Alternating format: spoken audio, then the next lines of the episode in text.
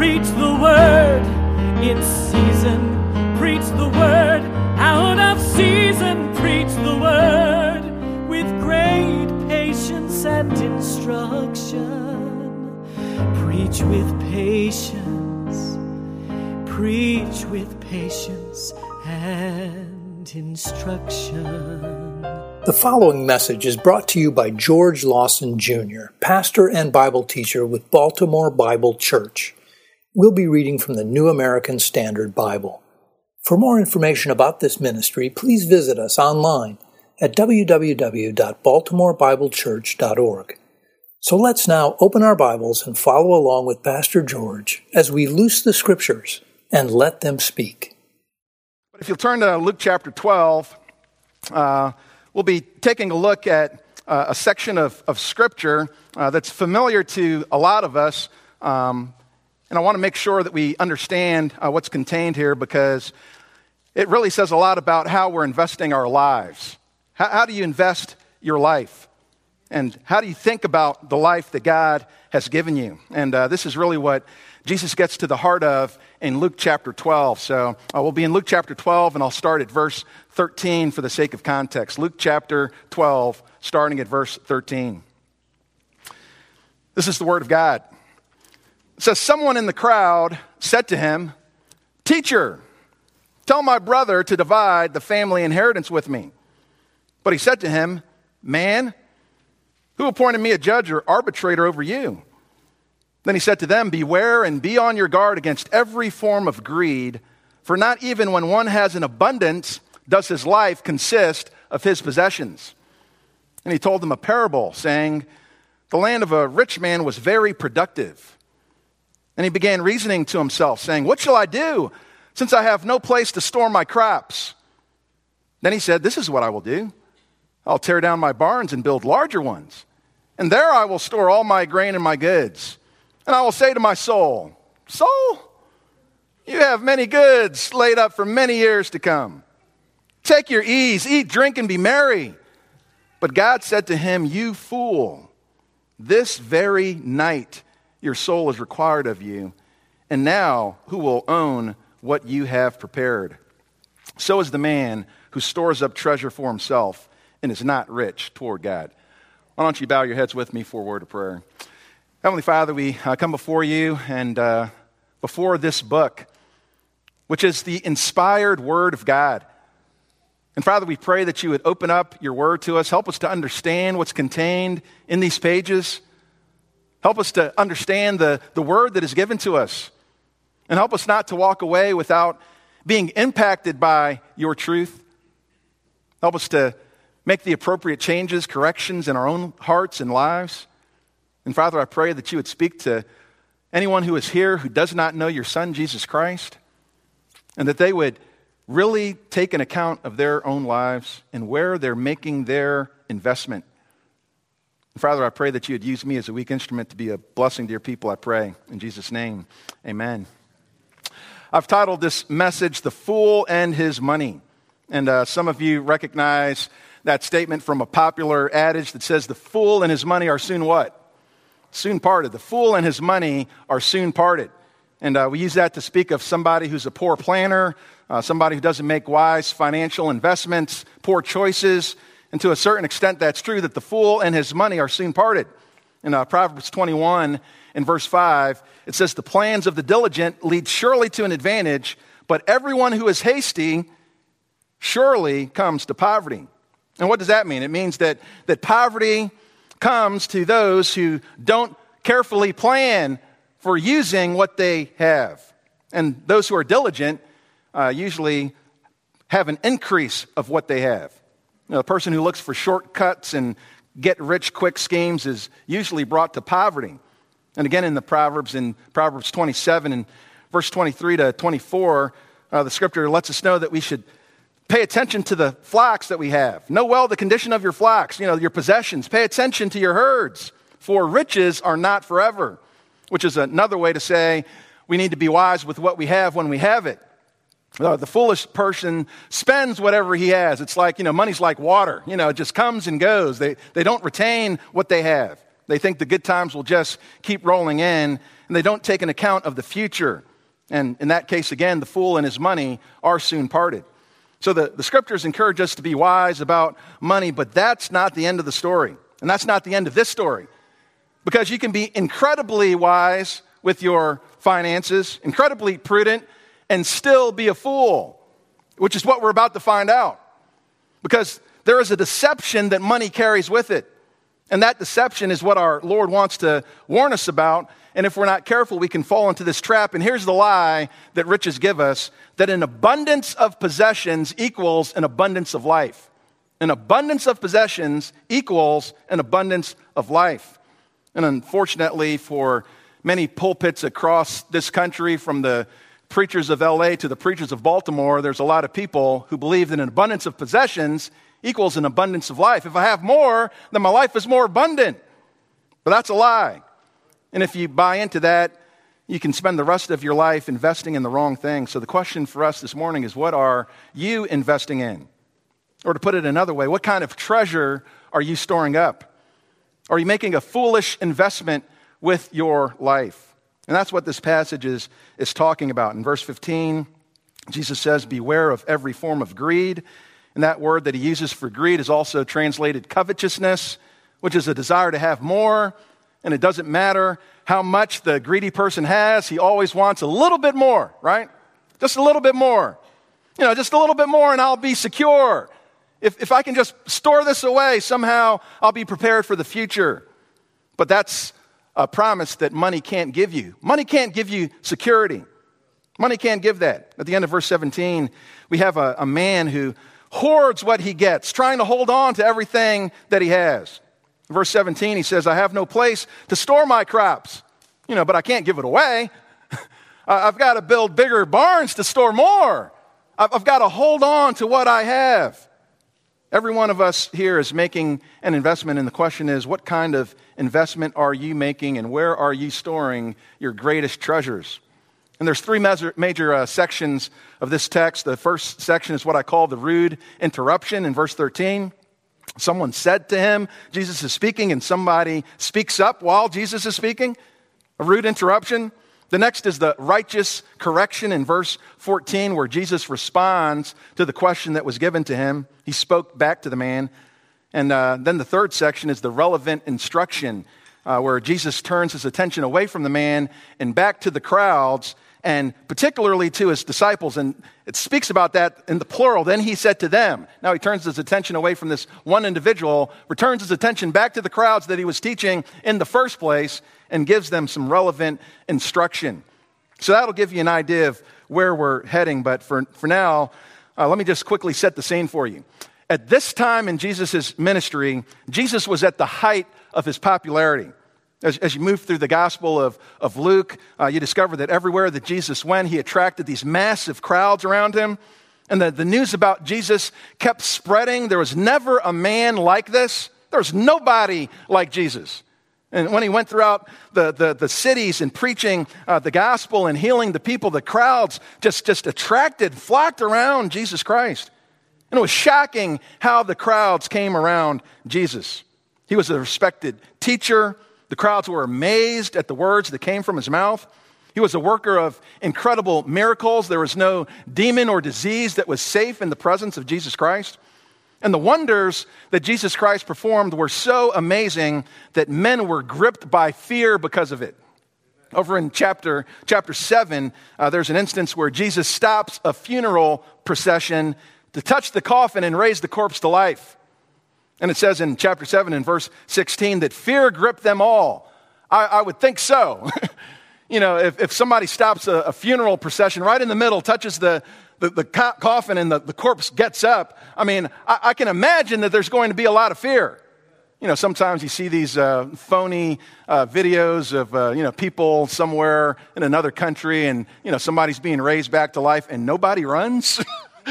you know, somebody's getting up from the dead and nobody's screaming for, for, for help. You know, it, it's not real. It, it's, it's phony. This was real. Jesus raised the dead back to life and people were gripped by fear. But as amazing as Jesus was and as popular as he was, he also attracted opposition. Now, the scribes and Pharisees, the religious leaders of Jesus' day, refused to recognize Jesus for who he truly was.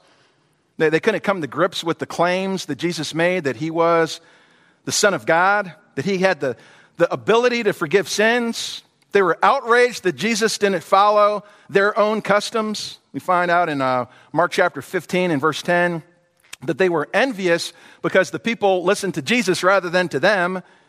And then when Jesus began to pick apart their hypocrisy piece by piece, they began to be hostile towards Jesus.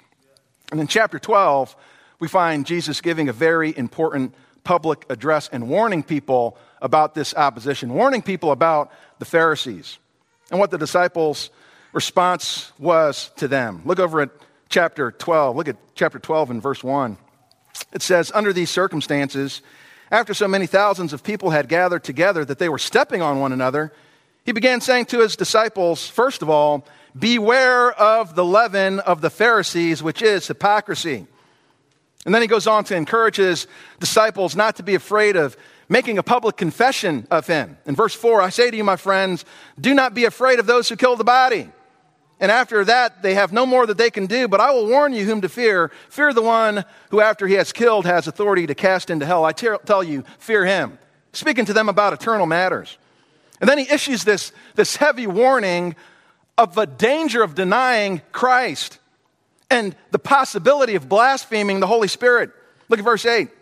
It says, And I say to, to you, everyone who confesses me before men, the, the Son of Man will confess him also before the angels of God. But he who denies me before men will be de- denied before the angels of God. And everyone who speaks a word against the Son of Man, it will be forgiven him. But he who blasphemes against the Holy Spirit, it will not be forgiven him. I mean, this is, this is a hard hitting sermon. These are, these are important matters that Jesus is addressing here. He's preparing his disciples for combat, preparing them for the opposition of the scribes and Pharisees. He, he knows that the heat is about to be turned up and persecution is right at the door. It's around the corner. It's going to be intense. He, he warns people about the possibility of blaspheming the Holy Spirit and never having forgiveness. I mean, this is important truth that Jesus is addressing here. And in the middle of this important address, you have verse 13. Someone in the crowd said to him, Teacher, excuse me, teacher, teacher, tell my brother to divide the family inheritance with me. And you want to say, What? Like, have, have you been listening to anything that Jesus has been talking about? You know, now here, here you are in the middle of this important address where Jesus is preparing his disciples for persecution. He's warning them about the, the Pharisees and their doctrine. He's warning about the blasphemy of the Holy Spirit. And here this guy in the middle of this important address says, Hey, hey, can, can you tell my, my brother to give me some more money? I mean, th- this is ridiculous. This, this, this guy is not hard to figure out. You already know what he's about. He's about the almighty dollar. He wasn't pe- paying attention to the sermon. And, and there's a, a whole sermon just in that, not paying attention to the sermon. But, but he could care less about what Jesus was talking about. He wasn't paying attention at all. He was just waiting for Jesus to pause just long enough so he could sneak his question in. You know, you ever been in a, a class like that where, you know, a question comes out of left field and it's like, what, what did that have to do with what we were talking about? He's not paying attention. How sad is this? No appetite for the spiritual things that Jesus is speaking of. This guy's only life is bound with the physical life. That's where his life consists. And he can't wait for Jesus to stop long enough to get to the really important stuff. You know, let's talk about the money, Jesus. This is where he's, he's really at. Because he's bought into the lie that an abundance of possessions equals an abundance of life. Lord, like, why are we talking about all this other stuff? I mean, the true life is over here. Like, like how much do I have at the end of the month? You know, who's going to pay these bills? And from what we can gather from this account, we know that there's at least two brothers. According to Deuteronomy 21, the firstborn son uh, received two thirds of the father's inheritance. The secondborn son received one third of the father's inheritance. During this time, the responsibility of dividing up the inheritance belonged to the firstborn son. So it's pretty safe to assume that this is not the firstborn son who has the complaint. Because the firstborn son would have been in control of the money. This has to be the secondborn or somebody else down the line. And he's like, hey, can you, can you tell my older brother to, to get on with it? You know, I'm, I'm waiting for this, this, this windfall to come. I, I, I was counting on this. No other details. He just wants Jesus to make a quick decision. Can you, can you just tell him to divide it up? It's not even in the form of a question, it's actually in the form of a command. As he's speaking to Jesus, he doesn't say, Teacher, you know, will you, may you, you know, could you please? No, it's tell my brother to divide the family inheritance with me. As I said, Jesus was a, a popular teacher, and somehow he thinks if I can get Jesus, who is the authority, to tell my brother what to do, he'll do it. So, most likely, the, the, the, older brother is standing right there. So, hey, Jesus, right here. He's right here. Can you, can you tell him for me, please? Tell him to divide the family inheritance with me. If I can get Jesus to agree with me, we've got it all settled and taken care of. But look at how Jesus responds to him in the next verse. This is the righteous correction. You have the, the, the rude interruption, and here you have the, the righteous correction. Look at verse 14. But he said to him, Man, who appointed me a, a judge or an arbitrator over you? And when he, he uses this term man, it's, uh, it's likely used to show that, that I have no relationship with you. no, who, who are you, buddy? Man, like, what, what are you coming to me about this for? You, you're a stranger to me. And Jesus won't allow this guy to take advantage of his authority. You're trying to use my authority for your own selfish ends. All, you want me to do is make this quick decision so it can fall in your favor. But, but who appointed me a, a judge or an arbitrator over you? Basically, he's saying, What do I have to do with that? What do I have to do with that? And this is a strange response from, from Jesus in, in a way because rabbis often pass judgment, and Jesus was a teacher. According to, to Jewish customs, uh, rabbis often settled disputes you know, we even see a preview of this back in uh, Exodus chapter 18 when Israel had disputes, they'd bring it to the, to the leadership, right? You know, bring it to, to Moses, and Moses found elders who could make decisions for him. So, so Jesus might have been expected to give a judgment here. I mean, he knows the difference between right and wrong. And Jesus, out of all people who have ever been on this planet, is qualified to judge, right? I mean, it's a strange response in a way because, of course, Jesus has the right to judge. He, he is the judge. John 5 22 says that all judgment has been appointed by the Father to the Son. And one day, Jesus will judge everybody, every thought, every intent of your heart. Jesus will judge one day. But that would be to miss the point of what Jesus is trying to say here. Christ could have rendered a, a verdict about, you know, who gets what and, you know, portioning out the, the, the inheritance. But that's not why Jesus was here now. He wasn't here to be the judge now. He wasn't here to be some kind of civil administrator now. And when it came to the distribution of, of wealth and economics, Christ said, that's, that's not my concern right now. You know, some people would have you believe that at the top of Jesus' priorities is, you know, dividing up economic wealth and, you know, trying to make sure he distributes everything uh, the way that we would like. But that is not Jesus' priority. Jesus did not come to tell us how wealth is to be distributed, regardless of what some people might want to tell you. But when it came to spiritual matters, matters of the heart, matters of the soul, Jesus did not hesitate for a second to render a judgment. So he refuses to be brought in to the struggle about wealth and who gets what. He says, if, if, you, if you really want to hear from me, you're, you're coming to hear from me, uh, let me tell you what I need to say here. Well, why don't, you, why don't you open up your ears for the first time and listen? Verse 15. Then he said to them, Beware and be on your guard against every form of greed. You want me to, to give you a judgment? I'll give you a judgment. You're greedy.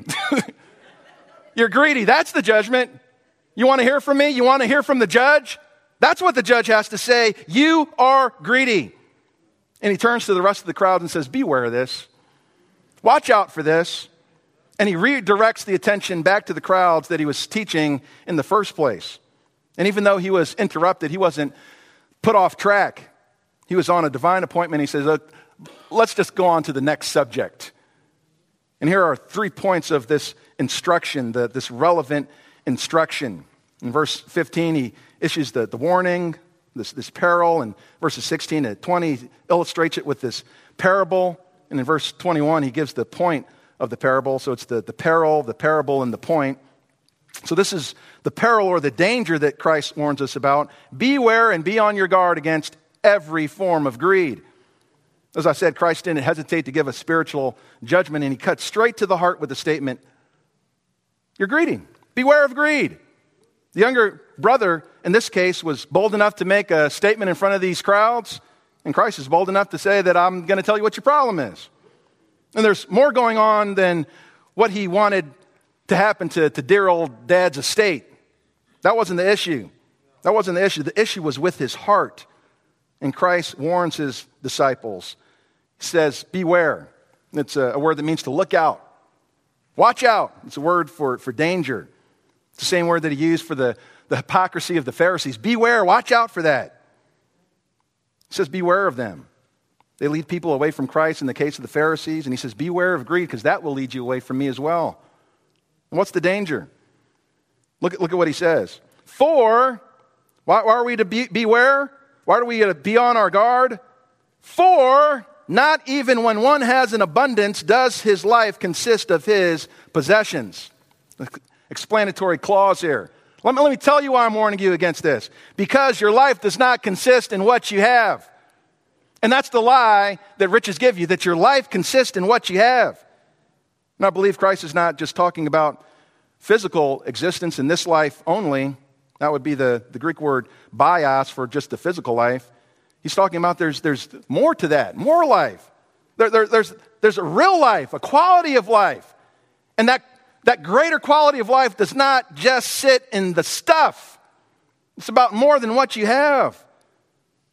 Like I said, some people think they're safe because they, they have something stored away. You know, I'm, I'm secure. Some people are tempted to think that they have it good because of what they have and that they're really living. But that's not real life. Why don't you uh, flip over to Ecclesiastes chapter 2, just real quick. Ecclesiastes chapter 2. Solomon, if you, you might remember, was uh, one of the richest, if not the richest, of all kings of Israel. And uh, we find that Solomon gave his heart to pursue after every pleasure under the sun. What, whatever he wanted, he could have. And look what he says in Ecclesiastes chapter 2 in verses 10 and 11. Actually, I'll start at verse 9. It says, Then I became great and increased more than all who preceded me in Jerusalem. My wisdom also stood by me. All that my eyes desired, I did not refuse them. I did not withhold my heart from any pleasure. For my heart was pleased because of all my labor, and this was my reward for all my labor. Thus I considered all my activities which my hands had done, and the labor which I had exerted, and behold, all was vanity and striving after the wind, and there was no profit under the sun. If, if you were to have everything that you could possibly imagine, no limits, anything that I want, I could have it. Any pleasure of my heart, I could have it. It's like chasing after the wind, he says. Absolutely meaningless. And after you've exerted all of your, your energy to catch up with it, and you fall flat on your face from exhaustion, there's nothing left. He says it's like chasing after the wind. You know, you ever put your hands outside of the, the window when you're, you're driving and, you know, feels a lot of pressure on that, but as soon as you close your hand, it's gone. There's nothing there. There's nothing there. You know, the, the, the, wind that could, you know, push sailboats across the ocean, but you, you hold out your hand and try to grab it, it's, you can't get it. It seems so powerful, but you can't hold on to it. And he says that's what riches are. When you get down to the root of it, people who are greedy don't really love the, the money. It's not like they just love, you know, rolling around in green paper. It's because uh, money is buying power. It means I can have what I want when I want it. That's what people want. I want what I want when I want it. But it's not real life. Jesus says in John 10 and verse 10, I've come that they might have life and have it more abundantly. More abundantly. And too many Christians are looking for the same things that the world is searching after. They're looking for health and wealth and prosperity and worldly pleasures. And the world says, well, that's, that's what I want. No, as, as Christians, we're to want something that's greater than what the world wants. And then Jesus gives the parable. Familiar parable. Let's take a, a look at it again. Because Jesus wants to illustrate his, his point, and uh, he uses this parable. Uh, we've looked at parables before back in Matthew uh, 13. You know, the parable comes from uh, para, besides, and bole, which means to throw, to lay two things alongside of one another, to make a, a point, to make a comparison, to tell an earthly story that has a heavenly point. And Jesus tells them this, this parable. Look at verse 16. He told them a parable saying, The land of a rich man was very productive. And he began reasoning to himself, saying, what shall I do since I have no place to store my crops? Then he said, This is what I will do. I will tear down my barns and build larger ones, and there I will store all my grain and my goods. And I will say to my soul, Soul, you have many goods laid up for many years to come. Take your ease, eat, drink, and be merry. Here's a story, uh, a story about a guy who is already rich, and he gets more. And remember that Jesus is, is just going to illustrate what he's said back in verse 15 that even when one has an abundance, his life does not consist in his possessions. So Jesus describes somebody who had an abundance. In verse 16, it says that this man was already rich. He already started off as rich, the land of a rich man. But then, in addition to him being rich, his land was even extra productive. He owns a, a lot of land, he owns barns, and this, this, this land produced even more than he could imagine. When it talks about the, the land of a, a rich man was very productive, uh, that word for uh, being very productive, it's, uh, it's from the Greek word euphoreo. Uh, we get our English word euphoria from it, which means joy, excitement, just, you know, ecstatic joy. You know, this, this guy's land brought him great joy. He just enjoyed all the prosperity that he had. He was so euphoric over this. I mean, this year was so good that he didn't have enough place to store what he produced. Over the top crop. You say, how good was it? It was so good that he had enough to fund a building project to build bigger barns. It was good enough, verse 19 lets us know, to retire for the rest of his life. Look at verse 19. I will say to my soul, Soul, you have many goods laid up for many years to come. Like, like I don't have to work for the next who knows how many years. This is so great. I, I don't have a need for anything many years to come. I can retire off of this kind of crap. Eat, drink, be merry. The only problem is how do I store everything? Remember, this rich guy didn't get rich by making poor decisions, so he has to think it through. You know, my current units are already filled. You know, I don't want to build out, you know, but I can build up. I can make my current units bigger. I can store it all. I can keep it all. And this guy is extremely consumed with his own self gratification. Look again at verse 17. He's reasoning with himself. He began reasoning to himself, saying, What shall I do since I have no place to store my crops? Why is he talking to himself? Because apparently he has nobody else to talk to. Like this guy's greed just got rid of everybody. Talking to himself, self? what, what will I do? He's congratulating himself. Verse 9, 19, I will say to my soul, Soul, you have many goods laid up for many years to come. He's got to talk to himself. I, got, I mean, I got to have some kind of company, so you talk to yourself. And you can just picture this guy looking in the mirror, you know, kind of like uh, Nebuchadnezzar in, in Babylon. You know, is not this Babylon the Great? That I have built by my own power, for my own glory and my own majesty. You know, you can just imagine him just looking over his, his barns and it's like, isn't this the, the land that I have built up? Look at how productive this land was. I mean, just pat yourself on the back, you know? And there's nothing wrong with making money. You know, there's, there's no indication that he was dishonest about it. He didn't do anything illegal. What was wrong with his attitude what was wrong with his attitude was that he trusted in his money. The right attitude would have been to be thankful, to recognize that everything comes as a gracious gift from the hands of God, right? Psalm 147, verse 8 says, He who covers the heavens with the clouds, who provides rain for the earth, who makes grass to grow. I mean, the, the right response would have been, Lord, you're the one that gives me all these things. God, this is not about me. God, I thank you for, for the blessings that you gave me. The right action would have been to share would have been to bless God, it would have been to share. 1 Timothy chapter 6 says, Instruct those who are rich in this present world, not to be conceited or fix their hope on the uncertainty of riches, but on God who richly supplies us with all things to enjoy. Instruct them to do good, to be rich in good works, to be generous, to be ready to share, storing up for themselves the treasure of a good foundation for the future, so that they may take hold of that which is life indeed. That's not what this guy's thinking about. He's not thinking about thanking God, blessing others. You know, love to God, love to others, you know, the greatest two commandments Jesus spoke about. He's not thinking about that. He's thinking about himself. And look at this great contrast here between what he says to himself, you know, congratulating himself. Soul, you have many goods for many years. Soul, you can take your ease. Many years you have, soul. But look at what God said. God said to him, You fool. You know, he's congratulating himself about how, how good it's been. And God says, I'm, I'm going to let you know how bad it really is. You fool. This very night, you don't have years, you don't have a day. This night, your soul is required of you. And now, who will own what you've prepared?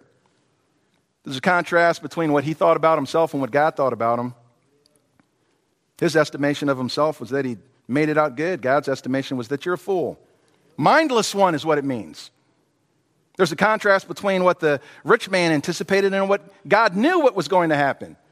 He thought he had years. God says, You don't have a day. There's a contrast between who the rich man thought the treasures were for and who God says the treasures were for. He thought this was for himself, and God says, Who's it going to belong to now? it's not for you. Ecclesiastes 2 18 and 19 says, Thus I hated all the fruit of my labor which I had labored for under the sun, for I must leave it to the man who comes after me, and who knows whether he'll be a wise man or a fool. You have no control over what happens to what you have after you leave this earth, regardless of what kind of will you make up. And this is exactly what Christ is talking about. Christ is saying, Who cares?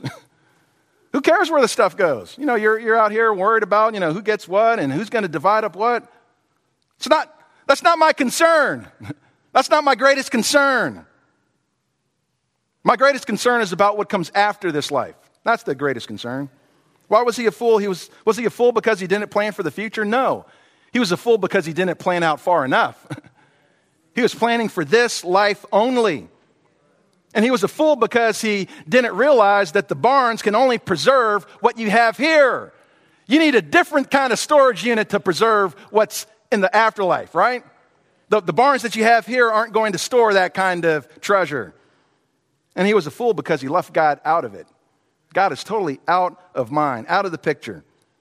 Over in uh, James chapter 4, if you want to flip over there real quick, James chapter 4, it's one of my favorite passages to turn to just as I think about life and think about the really the the kind of um, attention we're to give to the, to the Lord in every decision that we make. James chapter 4, look at verse 13. It says, Come now, you who say, Today or tomorrow we will go to such and such a city, spend a year there, engage in business, make a profit, yet you do not know what your life will be like tomorrow. You are just a vapor that appears for a little while and then vanishes away. Instead, you ought to say, If the Lord wills, we will live, and also do this or that. But as it is, you boast in your arrogance. All such boasting is evil. Therefore, to the one who knows the right thing to do and does not do it, to him it is sin. He left the Lord out of it. It's only as the Lord wills. If the Lord wills, I'll maybe build a barn if He allows me to. I'll, I'll seek Him for what I should do. Left the Lord out of it. And now we come to the Lord's final instruction. And here's the point of all that he's been saying back in Luke chapter 12. Look at verse 21. He said, So is the man who stores up treasure for himself and is not rich toward God. That's the point. That's the point. So is the man. What does he mean, so is the man? It's obvious what he means. Anybody who lives like this is a what? Is a fool. That's what he just said about the man, right? He called him a fool, and he says, So is the man who is not rich toward God. You're just like this man. You're, you're not looking far enough out into the future. You're, you're leaving God out of your plans. You're pursuing riches in this life instead of the next life. and you're not rich toward God. He says you're a fool if you're not thinking about where your primary investment is. Are you storing your treasures in heaven? How do you become rich towards God? You invest in, in God's service. Talked about our missionaries coming in. You, you invest in, in things that pertain to the kingdom of God. 1 Corinthians 3, verse 8 says, Now he who plants and he who waters are one, but each will receive his own reward according to his own labor. You work towards the, the kingdom of God. Jim Elliot, a missionary to the Auca Indians, said, He is no fool who gives what he cannot keep to gain what he cannot lose, right? We work towards what's eternal, the eternal souls of, of men. You know, that's what I'm going to invest in, something that's going to last. Going to invest in, in acts of service. That's what I'll invest my life in. Matthew chapter 10, verse 42 says, Whoever in the name of a disciple gives to one of these little ones even a cold cup of water to drink, truly I say to you, he shall not lose his reward. He'll have an eternal reward. Those who serve others with a, a willing and a, and a grateful heart, a, a cheerful heart, who do it as unto the Lord, they receive a reward from that.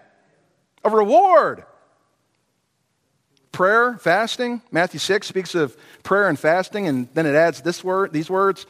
Verse 18 of chapter 6 The Father who sees what is done in secret will reward you. There's a reward that comes from coming before the Lord in prayer. You invest in God's service. Number two, you invest in, in God's saints. Invest in God's saints. Giving to, to the poor in Luke chapter 12 and verse 33, he says, Sell your possessions, give to charity, make yourself money belts which do not wear out, an unfailing treasure in heaven where no thief comes near nor moth destroys, for where your treasure is, there will your heart be also. You invest in, in people, you invest in, in eternal souls.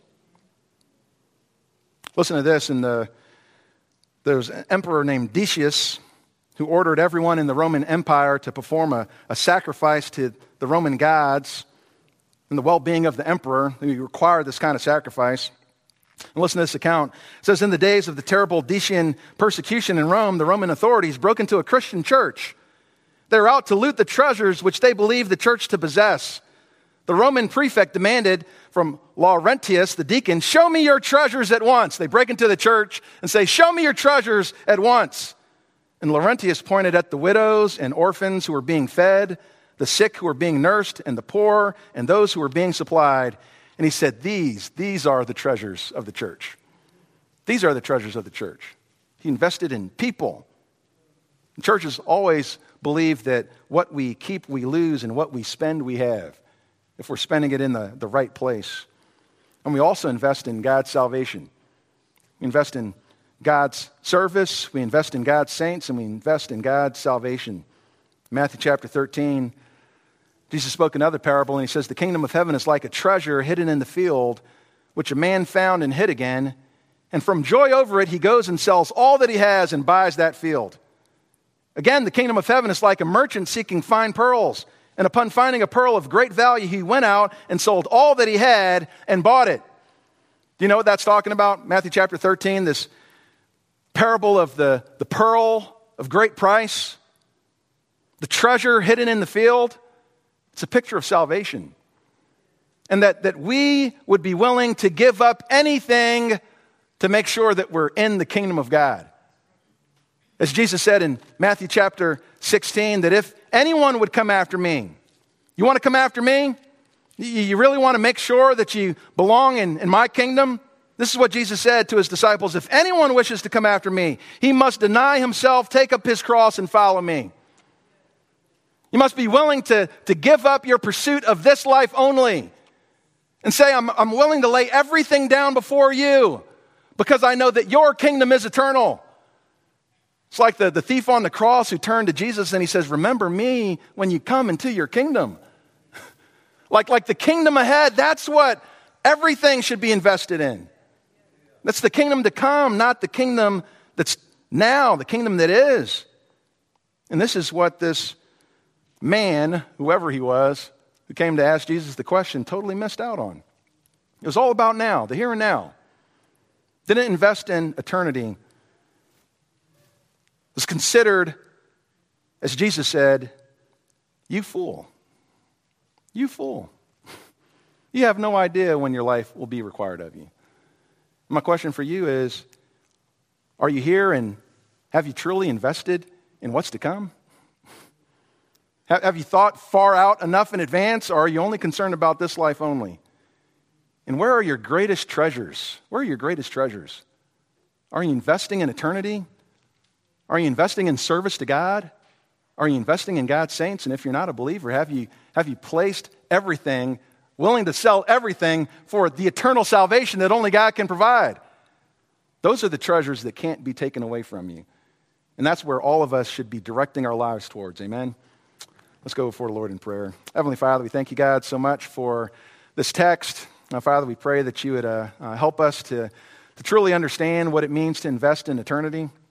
Now, Father, as we think about this life, it is so fleeting. As uh, James says, that our life is like a vapor. We're here today, we're gone tomorrow.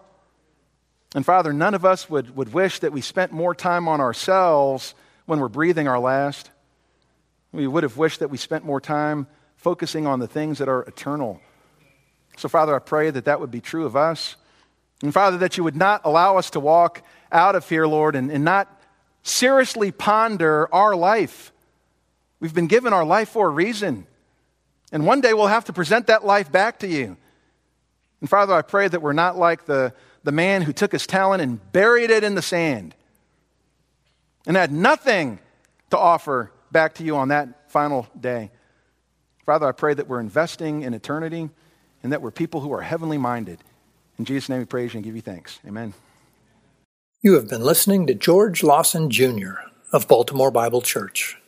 To hear other messages or to find out about upcoming events or where we meet for weekly church services, please visit us online at www.baltimorebiblechurch.org.